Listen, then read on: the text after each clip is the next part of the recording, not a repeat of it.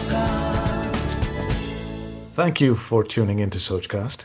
We hope you enjoy this uninterrupted listening experience. But before that, please do listen to these messages that come from those that support your favorite show. वो कहते हैं ना कि नज़रें बदलो तो नजारे बदल जाएँगे बेसिकली नज़रिया बदलने की बात है ये आप और मैं जानते हैं कई बार हम नासमझी में अपनी लाइफ से कंप्लेंट्स करने लग जाते हैं मगर हम ये भूल जाते हैं कि ये लाइफ आखिर बनाई किसने है। यूँ तो ये लाइफ देने वाला, जीवन देने वाला, वो एक ऑलमाइटी परमात्मा ही है। लेकिन हमें क्या कर्म करना है और हमें क्या डिसीज़न लेना है? इसकी पूरी स्वतंत्रता उसने हमें दी हुई है। ऑलमाइटी यानी कि फादर और एक बाप, एक पिता, कभी भी अपने बच्चों का बुरा नहीं चाहता।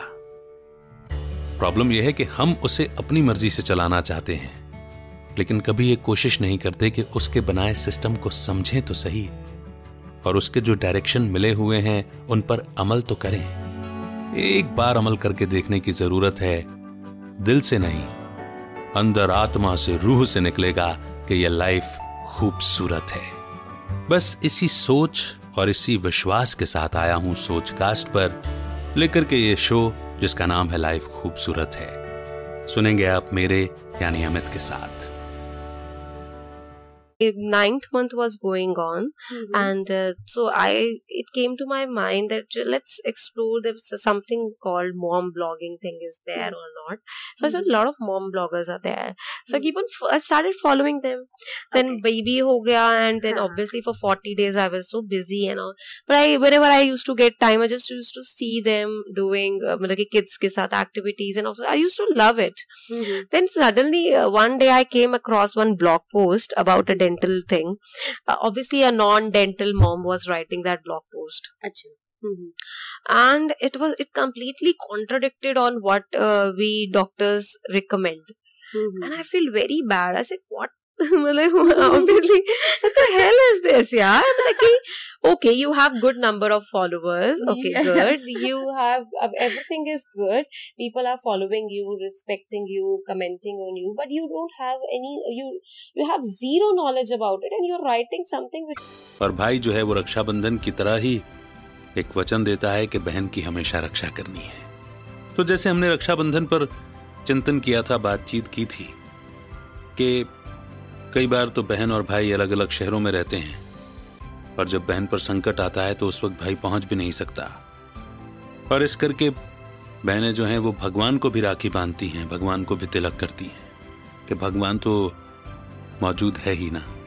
वो तो किसी न किसी को माध्यम बना करके रक्षा करवा ही देंगे। सोचिए कितना दृढ़ विश्वास है ये हमारा, है ना? पर जैसा कि हर दिन के पीछे हमने आध्यात्मिक रहस्य की चर्चा की भाई दूज के पीछे भी क्या रहस्य है, हम इस पर भी चर्चा कर लेते हैं। सबसे पहली बात तो यह है कि यहाँ पर आत्मिक नाता है। हम बहन दूज नहीं कहते, हम भाई दूज कहते हैं। क्यों? कभी सोच के देखिए। क्योंकि आत्मिक रिश्ते से आत्मा भाई भाई कही जाती है। हम यूँ भी कहते हैं ना, हिंदू, मुस्लिम, सिख, ईसाई आपस में सब भाई भाई तो हम किस आधार पर कहते हैं भाई भाई शारीरिक पिता के आधार पर तो हो नहीं सकते। लेकिन आत्मिक पिता के आधार पर तो हो सकते हैं ना। सब रूहों का पिता, सब आत्माओं का परम पिता। तो एक सुप्रीम रूह ही है, जिसे हम परमात्मा या सुप्रीम सोल कहते हैं। तो वो सुप्रीम फादर और सुप्रीम फादर की सारी सोल्स कौन हुई? क्रिएशन कौन हुई? तो जो जीसस क्राइस्ट ने कहा था God is point of light and I am his son जिसको सुन करके या इस बात को सुन करके सभी नाराज़ हो गए थे? क्योंकि तब तक ये कॉन्सेप्ट था, या आज भी इस्लाम में माना जाता है, या यहूदिज्म में माना जाता है कि परमात्मा संतान थोड़ी पैदा करता है। बिल्कुल ठीक बात है, न परमात्मा जन्म मरण में आता, न मनुष्यों की तरह कोई हरकत करता तो वो बच्चे पैदा भी नहीं कर सकता। इस बात में तो कोई दो राय नहीं है। परंतु फिर भी हम सनातन धर्म में परम पिता परमात्मा कहते हैं इवन क्रिश्चियनिटी में भी सुप्रीम फादर कहते हैं। फिर किस आधार पर कहते हैं? वो इस आधार पर कहते हैं कि आत्माओं का जो क्रिएटर है, वो परम पिता परमात्मा है। अच्छा परम पिता कहते हैं साधारण तौर पर। सुप्रीम फादर कहते हैं लेकिन भारत में सनातन धर्म में तो तुम्हें माताश्च पिताश्च तुम्हें कहते हैं, यानी कि तुम ही हो माता पिता तुम ही हो। माई बाप, बंधु, गुरु, सखा, संसार, पतियों का पति, सब कुछ कहते हैं उसको। क्योंकि रूहानी नाते से, क्योंकि आत्मिक नाते से, रूहानी नाते से हर रिश्ता आत्मा उससे जोड़ लेना चाहती है। चलू मैं तेरे पीछे पीछे बाकी सारे बंधन तोड़ दूँ। जो तेरे तक ना आए, उस रास्ते को छोड़ दूँ। हर ख्वाब मेरा, उम्मीद मेरी, मैं तुझसे जोड़ लूँ। सब रिश्ते नाते हंस के तोड़ दूँ। बस तुझसे दिल का रिश्ता जोड़ लूँ। अब ये गाना गाने में तो बहुत अच्छा है। मगर एक इंसान, किसी दूसरे इंसान से क्या इस तरह से रिश्ता निभा सकता है? कि बस इंसान दो इंसानों का आपस में रिश्ता है और बाकी उन्हें किसी जग से, किसी से कोई मतलब नहीं है। पॉसिबल है। दिल भले ही कितना उछल उछल करके ऐसा गा ले। मगर अगर परमात्मा के संबंध में ऐसी बात कहेंगे ना तो संभव है। फिर बाकी सारे रिश्तों का तोड़ निभाया जाता है और दिल का सच्चा रिश्ता जो है वो एक सुप्रीम रूह से निभाया जाता है। शायद इसलिए जितने भी सूफियाना गाने बनते हैं, उसमें रूह जो है वो खुद को दिलरुबा और सुप्रीम रूह को दिलबर मान के चलती है। हीरे मोती, मैं ना चाहूँ। मैं तो चाहूँ संगम तेरा। मैं तो तेरी सैया। तू है मेरा। है ना? तो कितनी गहराई है। मगर हम इतनी गहराई से कभी सोचने की कोशिश नहीं करते। तो रूह का सुप्रीम रूह से जो नाता है, वो कैसा भी जोड़ा जा सकता है। मगर सोल टू सोल जो कनेक्शन है, वो जनरली या साधारण तौर पर भाई भाई आत्मा का नाता है। पर इसलिए परमात्मा अपने बच्चों में कोई भेद नहीं करता। वो चाहे सोल चाहे मेल बॉडी में हो या फीमेल बॉडी में हो। वो सोल ही देखता है, वो मेल फीमेल नहीं देखता। जरा समझने की बात है, और इसी नाते पर हमने आत्मा भाई भाई का नारा लगाया, और हमने कहा, हिंदू मुस्लिम सिख ईसाई आपस में सब भाई भाई। और इसके पीछे की गहराई इतनी सुंदर है कि जब एक आत्मा दूसरे आत्मा की भाई है, एक ही परमात्मा की रचना है तो किसी भी घर में, किसी भी जाति में, किसी भी धर्म में जन्म लिया हो हर आत्मा सम्मान की अधिकारी है और किसी आत्मा को, किसी दूसरी आत्मा को नुकसान पहुँचाने का, अपमानित करने का कोई अधिकार नहीं बनता। और अगर यह समझ जाग जाए तो सोचिए फिर क्या होगा, फिर वही होगा। हम हर एक आत्मा के लिए दुआ करेंगे, उसका भला चाहेंगे। यानी हमारे कर्मों में रिफाइननेस आएगी, श्रेष्ठता आएगी। और अगर हमारे कर्म सुधर जाएँगे तो कर्मों पर आधारित हमारा भाग्य सुधर जाएगा। भाग्य सुधरना मतलब सुख का जीवन में आना। और सुख का जीवन में आना, उसके लिए ये निश्चित करना ज़रूरी है कि हम जब भाई दूज का त्योहार मनाएँ तो ज़ाहिर सी बात है कि अपनी बहन की सुरक्षा उसका वचन तो देना ही है। लेकिन हर भाई को यह भी सुनिश्चित करना होगा कि उसकी आँखें कभी गंदी नीयत से किसी और बहन को ना देखें। आत्मा को एक रोल मिला है। वो रोल जब बॉडी में रहते हुए आत्मा निभाती है तो अलग अलग संबंध भी निभाती है। लेकिन उन संबंधों में, हर संबंध में मर्यादा है। अगर भाई का रोल निभाना है तो कैसा भाई होना चाहिए मुझे? अगर बेटे के रोल में हूँ तो कैसा बेटा होना चाहिए मुझे? अगर पति के रोल में हूँ तो कैसा पति होना चाहिए मुझे? अगर पिता के रोल में हूँ तो कैसा पिता सिमिलरली? कैसी माँ, कैसी बहन, कैसी पत्नी और कैसे दोस्त? मगर जब से हम ये भूले हैं कि हम सोल हैं, हम अपने रोल भी अच्छे नहीं निभा पा रहे। हम कहते तो हैं फिलोसफिकल वे में we all are the actors on this earth पर हम भूल गए हैं कि वो एक्टर जो है वो हम आत्मा ही हैं। वो मैं आत्मा ही हूँ जिसे एक्ट करना है, अपना रोल बखूबी निभाना है। मगर वो क्या रहा है रोल की भी बैंड बज गई है और रोल की बैंड बजने की वजह से सारी सजा भी जो है वो सोल को भुगतनी पड़ती है तो सोल की भी बैंड बज गई है। तो आत्मा दुखी है, पुकार कर रही है, बेचैन है। और इस बेचैनी में वो मनमानी कर रही है और एक विशेष सर्कल में फंस गई है क्योंकि बेचैनी से छूटना चाहती है और आकर्षण की दुनिया जो है, जहाँ तमाम अट्रैक्शंस हैं इन्फेचुएशंस हैं, वो और गलत गलत जगह ले जाते हैं गलत गलत काम कराते हैं और गलत काम करके कोई सुखी नहीं हुआ। तो इस विशेष सर्कल से निकलने के लिए सेल्फ रियलाइजेशन बहुत इंपॉर्टेंट है। पूरे दीपावली के पर्व में हमने सेल्फ रियलाइजेशन ही किया है और सबसे बड़ा सेल्फ रियलाइजेशन सबसे बड़ा सच है कि मैं कौन हूँ? तो मैं हूँ एक soul the son of supreme soul playing various roles और ये रियलाइजेशन आपको हर एक को सोल ही विजुअलाइज करवाएगा रियलाइज़ करवाएगा। और जब आप soul to soul core to core व्यवहार में आएँगे, प्रैक्टिकलिटी में आएँगे। तो देखिए क्या रॉयल व्यवहार होगा आपका। Automatically because it is about the consciousness हम जिस कॉन्शियसनेस में होते हैं, वैसे ही एक्ट करते हैं। Yes yes. और यही बिलीफ सिस्टम हमें अपने आप को बनाना होगा बिकॉज़ सोल दिखाई नहीं देती। So it is the matter of practice realisation और जो दिखाई नहीं देता, वो बुद्धि से, यानी कि दिमाग से फिसलता बहुत है, यानी कि बार बार भूलता बहुत है। तो कोमा में जो पड़ गई थी आत्मा, जो भूल गई थी अपने आप को तो खुद को कोमा से जगाना है बार बार याद दिलाना है that I am a soul playing various roles I am not the role role की लिमिटेशन में खुद को बाँध कर खुद को मानकर, अपनी ताकत, अपनी स्ट्रेंथ्स अपनी इनर पावर्स को भूलना नहीं है। बल्कि उसकी अवेकनिंग करनी है।